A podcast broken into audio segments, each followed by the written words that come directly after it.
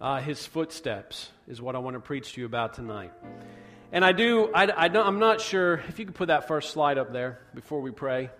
Because I just, I want you to know the power up here. If you can put that first slide that's not up there. Anyway, while the first slide's going up, I wanted a slide uh, of footsteps. This was about 10 or 11 o'clock this morning. So I Googled images of footsteps, and it's all these desert landscapes. It's on the back wall in case you want to see it. Um, and it's all this sand and desert stuff, and I thought that's what they always show. I don't want to show sand. So about 10 or 11 o'clock this morning, you know what I said to myself? I talked to myself. I want to show footprints in the snow.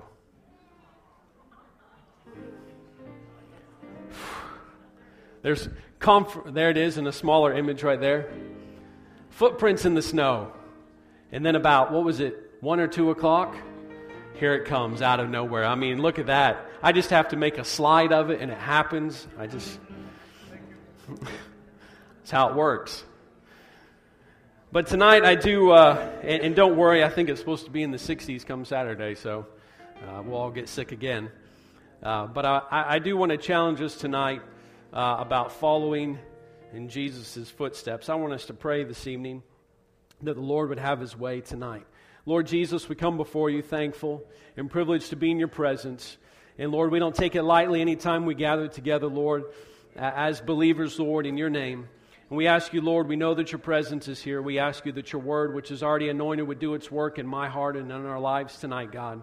Anoint our ears to hear you tonight, Lord, to receive your word. We give you praise and glory in Jesus' name. Amen. Now, to start off, I have a couple verses I'd like to read, and some of them I actually did read Sunday, but we're going to follow a slightly different track. The first one is found in 1 John chapter 2 in verse 6. He that saith he abideth in him ought himself also so to walk, even as he walked, speaking of Jesus. 1 Corinthians chapter 11 and verse 1, where we find the instructions that Paul gives the Corinthians about communion, starts out that chapter. It says, Be ye followers of me, even as I also am of Christ, meaning that he is a follower of Christ. And then in 1 Peter chapter 2, in verse 21, it says, For even hereunto were ye called because Christ also suffered for us, leaving us an example that you should follow his steps. Before I get into this, I want you to realize, we're talking about following his footsteps, that I want you to realize, and I'm not going to spend much time on this, but if I am to follow in somebody's footsteps, that means that they have already gone where I'm heading. And I just want to take just a minute here to encourage you about that. That if I am to follow his footsteps, that means I'm walking where he has already walked. And let me remind you that he has already walked the path of your life. The situations that come your way, he's not just thrown at them, at them at you random. You're not just walking through them blindly. But I believe that Jesus walked the path of your life. And so, uh, even though circumstances may come against me, even though trials may happen in my life, I can still take confidence in the fact that He has gone before me in every situation. If I continue to faithfully follow in His footsteps, I know that He made it, so I can make it as well. We see the challenge, though, of Jesus' life. And really, when you begin to think about it, these verses tell us to follow Jesus. He's the example. Paul, uh, Paul says, Follow me as I follow Christ. We, and if you begin to think about what it means to follow Jesus, really, I don't know if in your mind, but in my mind, it almost becomes this insurmountable task in my life. I mentioned Sunday, we talked about uh, the challenge of following a man who was sinless. We're called to follow after somebody that was perfect. Does that mean that every time I make a mistake, I'm suddenly not following Him and that I'm in sin and darkness? Well, we covered that Sunday, and we talked about how if I have repentance a part of my life, that keeps me in the light, that keeps me following His path. But that, and, and, and, uh, we, we look at his life. It, it, I mean, it begins with a miraculous birth. There's the age of 12. They, his parents find him teaching in the temple, astounding the scholars. I don't know what you were doing at 12, but probably not that. You were probably astounding people, but not in the positive way. Well, I shouldn't say that about you. I'll say that about me. He, he turned water into wine. He opened blinded eyes. Deaf ears were opened. Lame were, were uh, made whole. He fed multitudes of thousands of people. He raised the dead to life. And there's countless untold miracles in, that, that are not even recorded in Scripture, I'm sure. We see that devils were cast out as he spoke to them. We find him walking on water. We find the very sacrifice of his life of redeeming the entire world and then his resurrection. And this is the person that you and I are called to follow. I don't know if the task seems daunting to you, but it does to me because that life is a challenge to follow. It's kind of like when you read the list, you know, you think you're having a rough time in your life, and this is not to belittle challenges, but then you read Paul's account of all of his life. I was stoned three times and, and shipwrecked, and I was beaten, and all this kind of stuff. You're like, well, I guess it's not too bad. But when I think about the life of Jesus and that his life is my example, really, it, it almost makes me feel defeated before I start. There was uh, a few years back, uh, when I still had I- intentions of being young and thought I could uh, still relive the glory days, uh, I decided that I would uh, begin exercising again. So I took a stopwatch and, and my tennis shoes and went to the track. And I used to have a pretty good time for the mile. I used to be able to do it in just about five minutes. And uh, so I thought, this will motivate me. I'm going to time myself and it'll motivate me. So I gasped my way around that track. Um, knowing that it couldn't be that bad, and I crossed the mile mark and stopped the stopwatch, and I was almost at nine minutes. the opposite of motivating me, I took the stopwatch, walked back to my vehicle, put the stopwatch away, never went back to the track. That's how demotivated I was. I was so far off.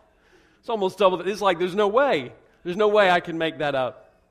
Sometimes, though, when we, when we think about uh, following after Jesus, it can seem so far off that really it's almost like running a nine minute mile when you used to be able to do a five. Like, I can't even make that up. That's double the time.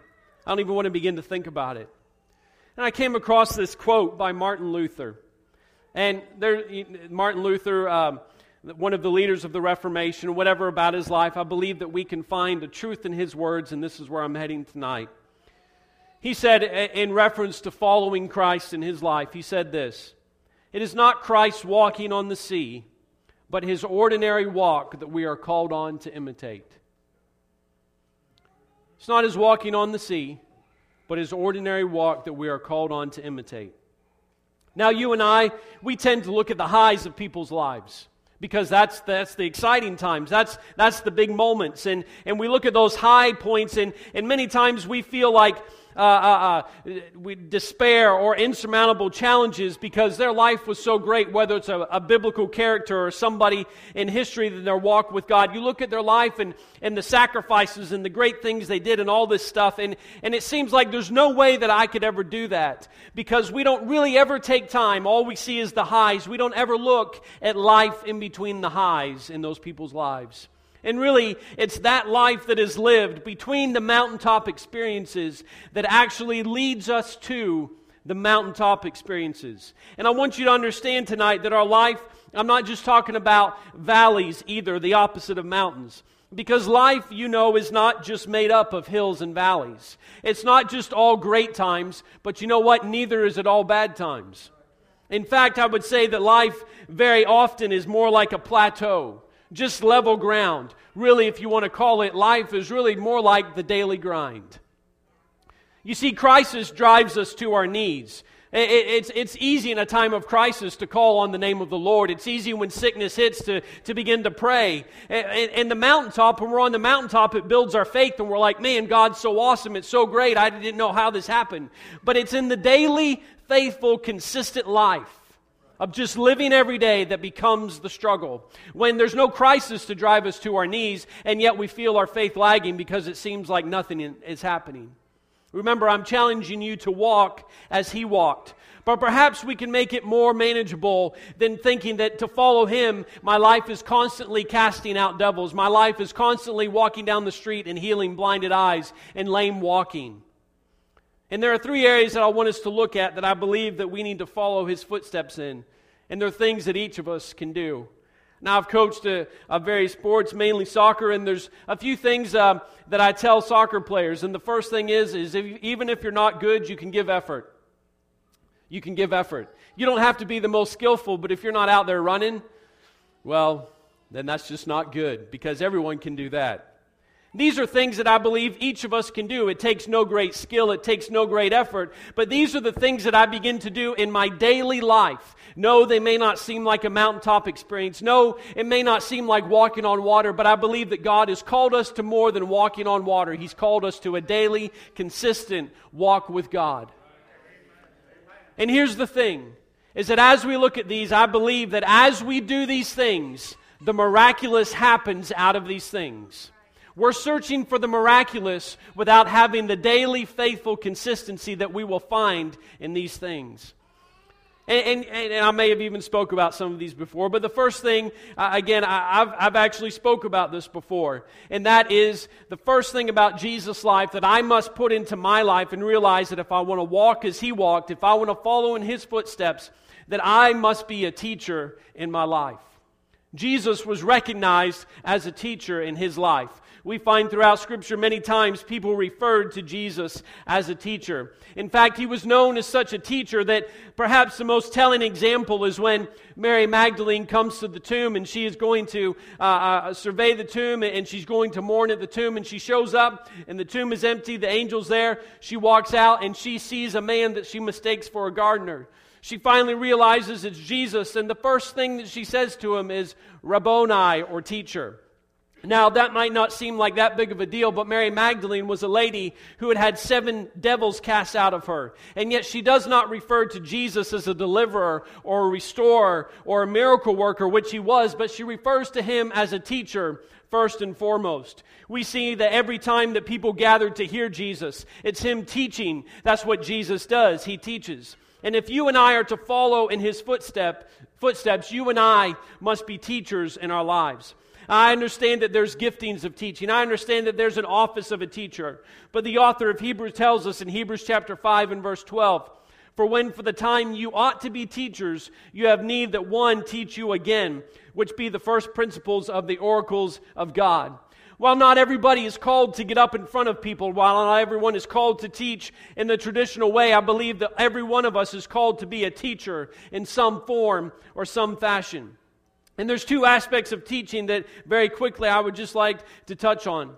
While Jesus taught to thousands of people at a time, we know that there was multitudes. We fed multitudes of people. There was great crowds that gathered. I want to remind you that he didn't just teach the thousands, but he also taught the twelve. And sometimes he even split the 12 into smaller groups. In fact, one time we find him teaching one Samaritan woman at the well. Another time we find him teaching a Pharisee that came to him by night by the name of Nicodemus. And so I want you to understand that my teaching does not depend on the number of people. That's the first thing.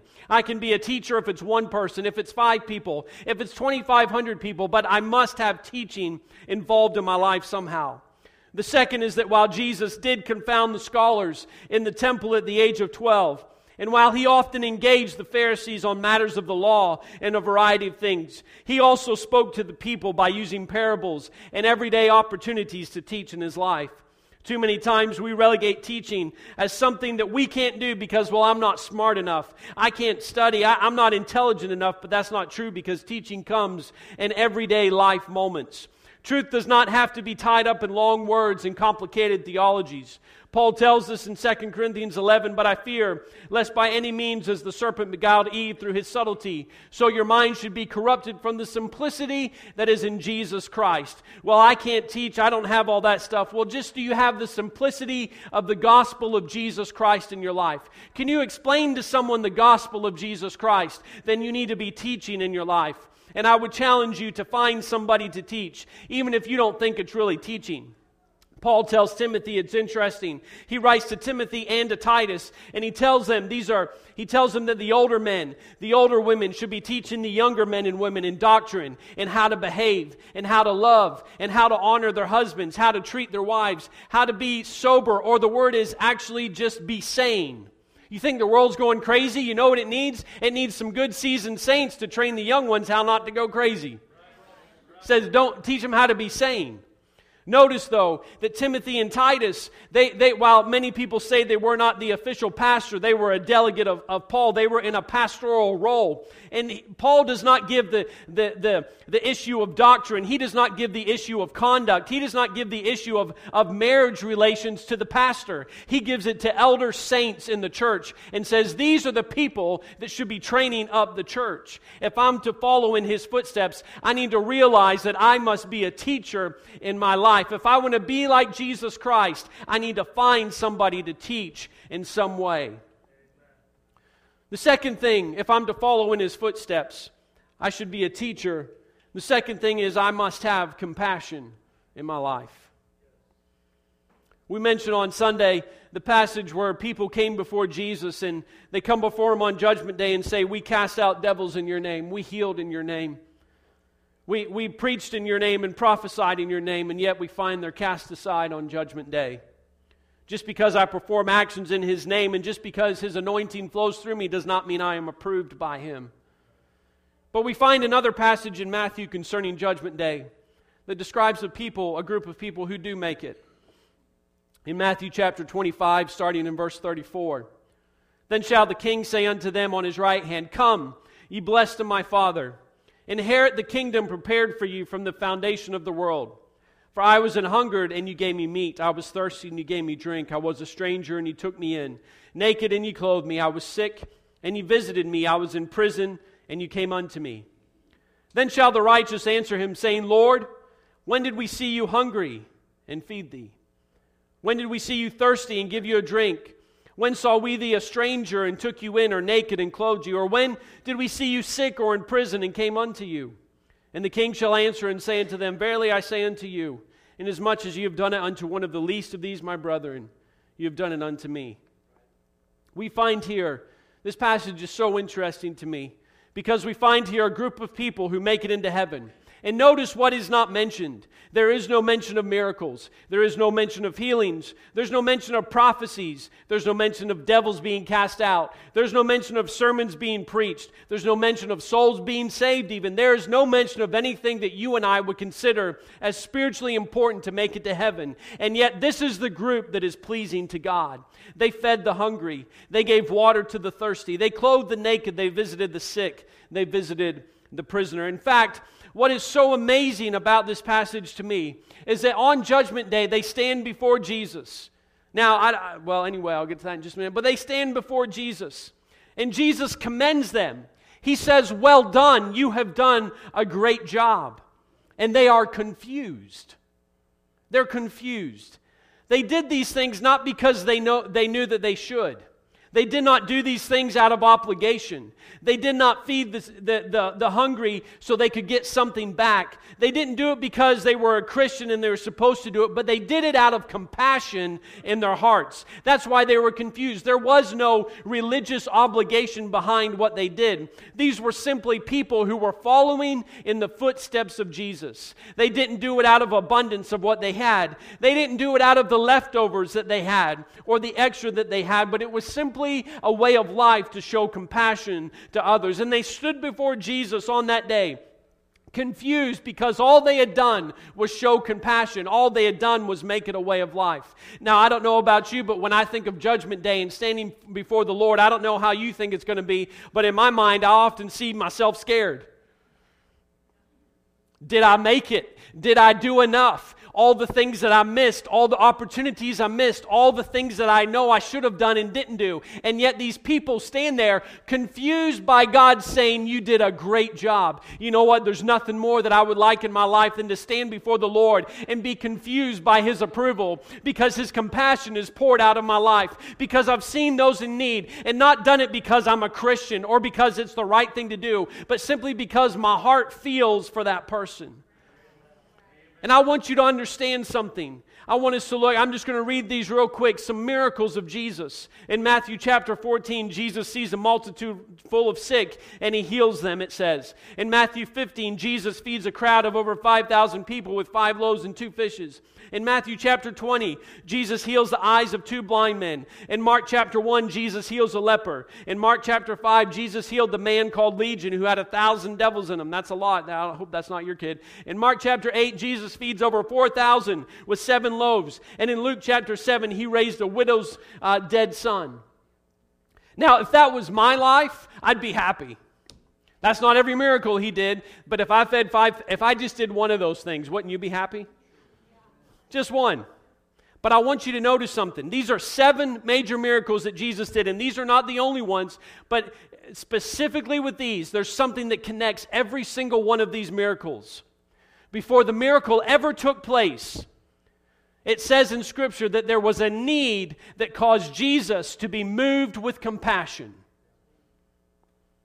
Let me put this forward to you. How many of you would like to see more miracles? How many of you like to see devils cast out and healings and 5,000 people fed? How many of you really like to see 5,000 people fed getting 12 baskets left over? That's like Ryan's. That'd be wonderful. But let me put it to you this way the reason every one of those miracles happened, Scripture tells us, is because Jesus was moved with compassion. Perhaps the reason we don't see more miracles is because we're no longer moved with compassion. Perhaps it's not an issue of our faith. Well, if I had more faith, if they had more faith, what if I simply had more compassion in my life and I cared? You see, we're, we're so concerned. We want to see more miracles. We want to see more healings. But perhaps I just care enough about the people that I, that I want them healed just because they're a good person, because I want to see their life improve. And it has nothing to do with, well, we had 10 healings this year or we had this. Jesus was moved with compassion. And when he did the daily things, when he lived his life every day moved with compassion, suddenly miracles fall followed. The word compassion speaks of the deepest feelings of man. In, in Scripture, it, it, refers to the bowels or the intestines, something felt very deeply. Raise your hand if you've been there. No, I'm joking, don't do that.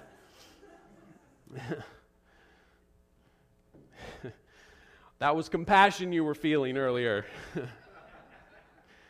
Feel compassion every about an hour after the Mexican restaurant every Sunday. No. Okay. It speaks of a heart in which mercy resides. Compassion speaks of a heart in which mercy resides. It literally means to suffer with the person. Now, understand that some people this is easier for them than others, but if I'm to follow in his footsteps, I've got to live a life of compassion. Like I said, perhaps we've gotten to the point where the miracle itself, where the deliverance, where the healing is more important than the person themselves.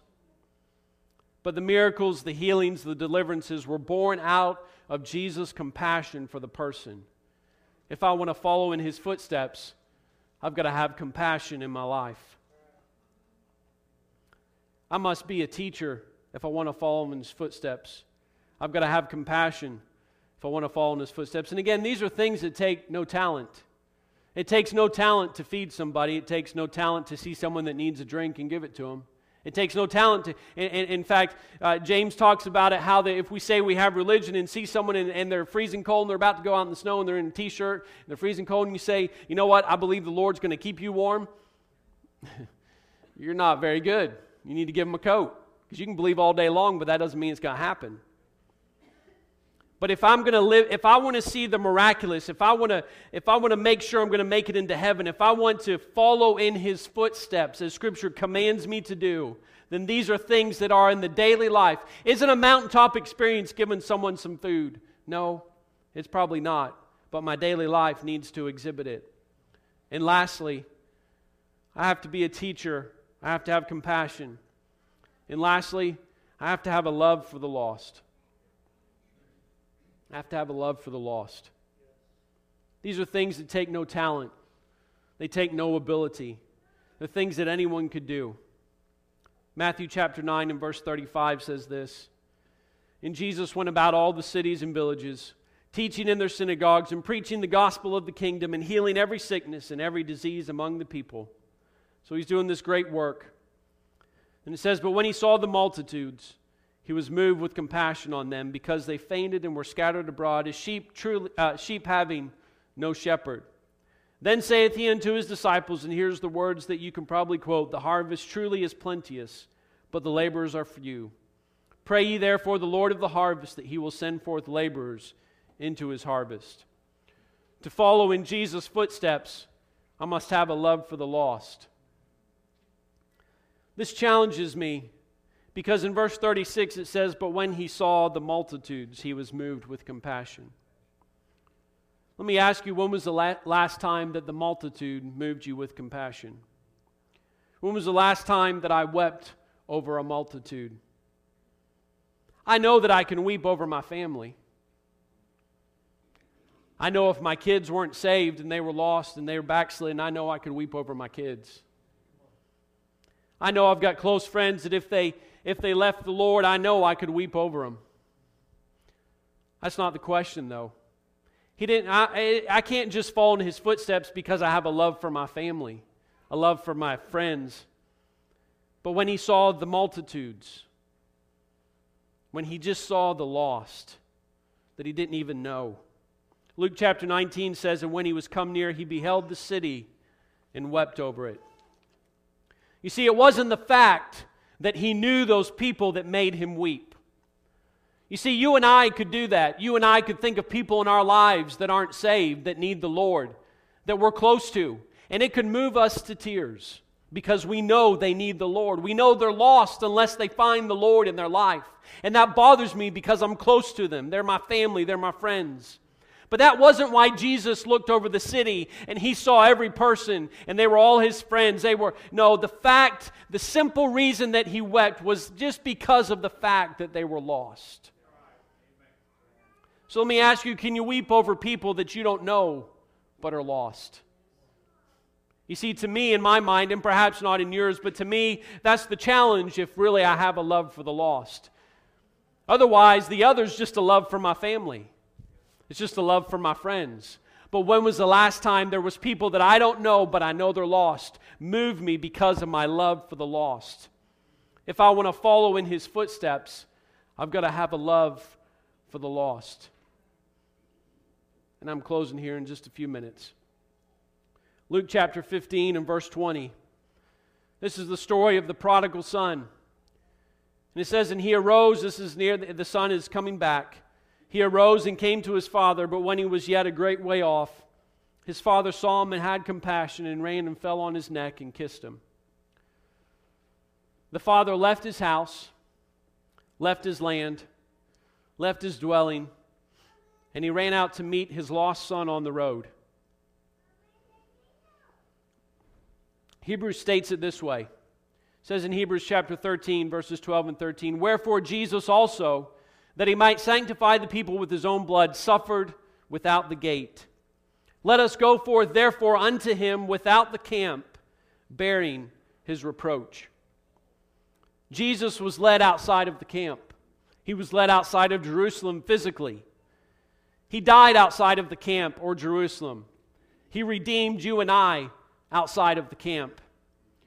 In fact, Scripture tells us that He redeemed you and I, if we put it in a spiritual way, although physically He was led outside of the camp. This is what it means spiritually. It means that while we were yet sinners, Christ died for us. He did not die for the righteous, He died for sinners. He died for you and I. He went outside the camp to find you and died for you and redeemed your soul. He left the safety of the camp. He left the safety and comfort of what he knew. He left the traditions of how things should be done, of the ceremonies and, and all the pomp and circumstance, because he knew the ones that he was sent out to seek and to save could not be found inside the camp, but they were outside of the camp. He came not just for those that were righteous. He came not just for the Jews, but he knew there were Gentiles out there, and he had to leave the camp to reach them.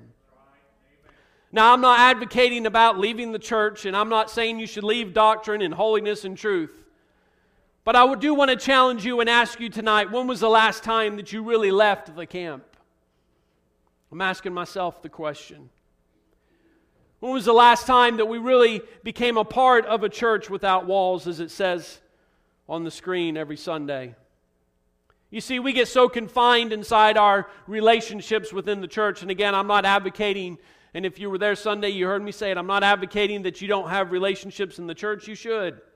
But we get so confined inside our relationships. We get so confined inside of our church events. We get so confined inside of our good church, so much so that we forget that the field is not in the church, but it's outside the camp. In fact, Hebrews tells us in terms of reaching souls, Now I know his presence is with, is, is with us and so but in terms of reaching souls, Jesus is outside the camp because that's where he saved you and that's where he saved me was outside the camp. He didn't save you in a church house uh, because you were perfect. He went outside the camp to save you. The parable tells us that he left the 99 and went out looking for the one. He went out in the field. He left the safety the comfort. He left it and went out looking for the one lost soul because he loves souls. And if i want to follow in his footsteps i've got to realize that there's got to be a love for souls inside my heart that goes beyond just my immediate family that goes beyond the people immediately around me and am I willing to leave the camp? Am I willing to go outside where I'm comfortable, to talk to people that I'm not comfortable talking with? But if I've got a love for souls, it doesn't matter in my life.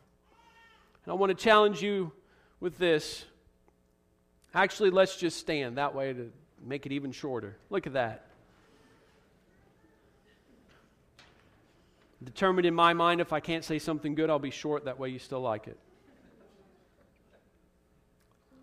But I want to challenge you with this in closing.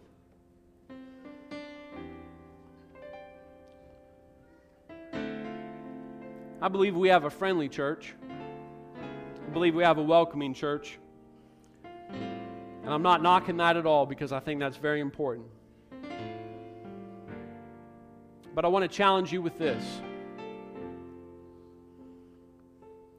Is this simply a church where all are welcome? Or is this a church that's willing to go out into the highways and byways and compel people to come to the wedding feast, as the parable says? Me put it to you in a little bit more modern vernacular. Is this a church that is willing to accept the homosexual, the drug addict, the outcast in through our doors? Which I believe we should. But that's not the challenge I'm placing before you. Because Jesus said, I'm outside the camp, and Hebrews says you need to go outside the camp where He is. Is it enough for a church just to be willing to accept them when they come in? Or am I willing to go outside the camp and find the addict? Am I willing to go outside the camp and find the outcast? Am I willing not just to welcome the homosexual that walks through the door, but am I willing to go find the homosexual and bring them in? You see, there's a fine line. I'm good with anyone walking through the doors. But when I've got to walk out the doors and go find them, I've got to have a love for souls. Jude says this in his closing. He's talking about saving people, and he says some people you got to scare them into heaven. And there's those people that every Sunday they really need hellfire and brimstone just to make it through the week. So they're scared of heaven. And he says, you know what? If that's the last resort, whatever you got to do to save them, do it. Tell them they're going to hell if they don't change every week. Make sure you add every week if they need it every week. Don't just tell them the first part. But he also says this speaking of the lost, and of some have compassion, making a difference. Do you realize the difference you can make in somebody's life with your compassion, with your love for souls? The difference. And I, am thinking, I'm thinking, Lord, open the doors, Lord, open my eyes, Lord, reveal to them, Lord, let a miracle happen, Lord, use their circumstances. And Jude tells us some people, all they need all they need is some love for their soul. And you know what? I'm real comfortable with saying, as soon as you walk through those doors, I love you. But am I willing to walk out the door and go, as the parable says, he said, the king said, go out in the highways, the byways, go find the people that nobody cares about, and go bring them in. I'll just ask myself the question How many of those people have I sought out?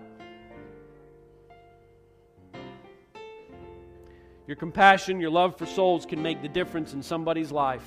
And let me just say, my love for souls, as Hebrews says, is best exhibited when I follow in His footsteps and I'm willing to let my love take me outside of the camp, outside of my comfort zone, outside of the things that I may think are normal and what I'm used to if I'm willing to let it take me past that, if I'm going to follow in His footsteps, I've got to be a teacher in my life.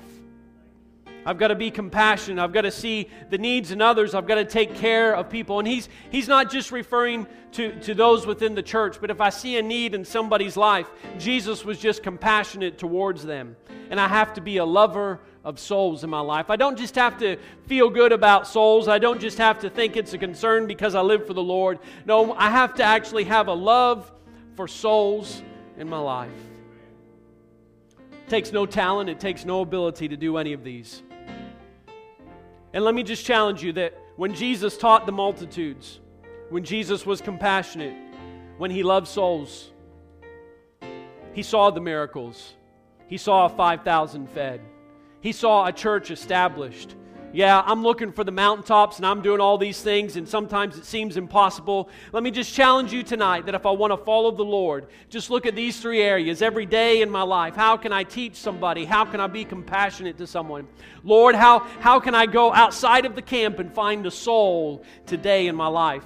And I would challenge you that as you do these things, you might find that you'll, fi- you'll see yourself walking on water. You might find the miracles following. You might find the healings following. But it's in that daily grind, it's in that consistent walk for God. If I can implement these things in my life, I'll change my world, I'll turn it upside down.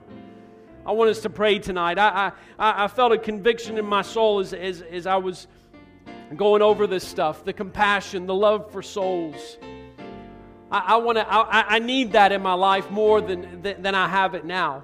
I need more compassion in my life. I need. I've got to have a greater love for souls. Like I said, I'm I'm willing to welcome whosoever will. Let them come. But I'm challenging you. What if it's you to go, not them to come? Let's pray tonight. Lord Jesus, we come before you.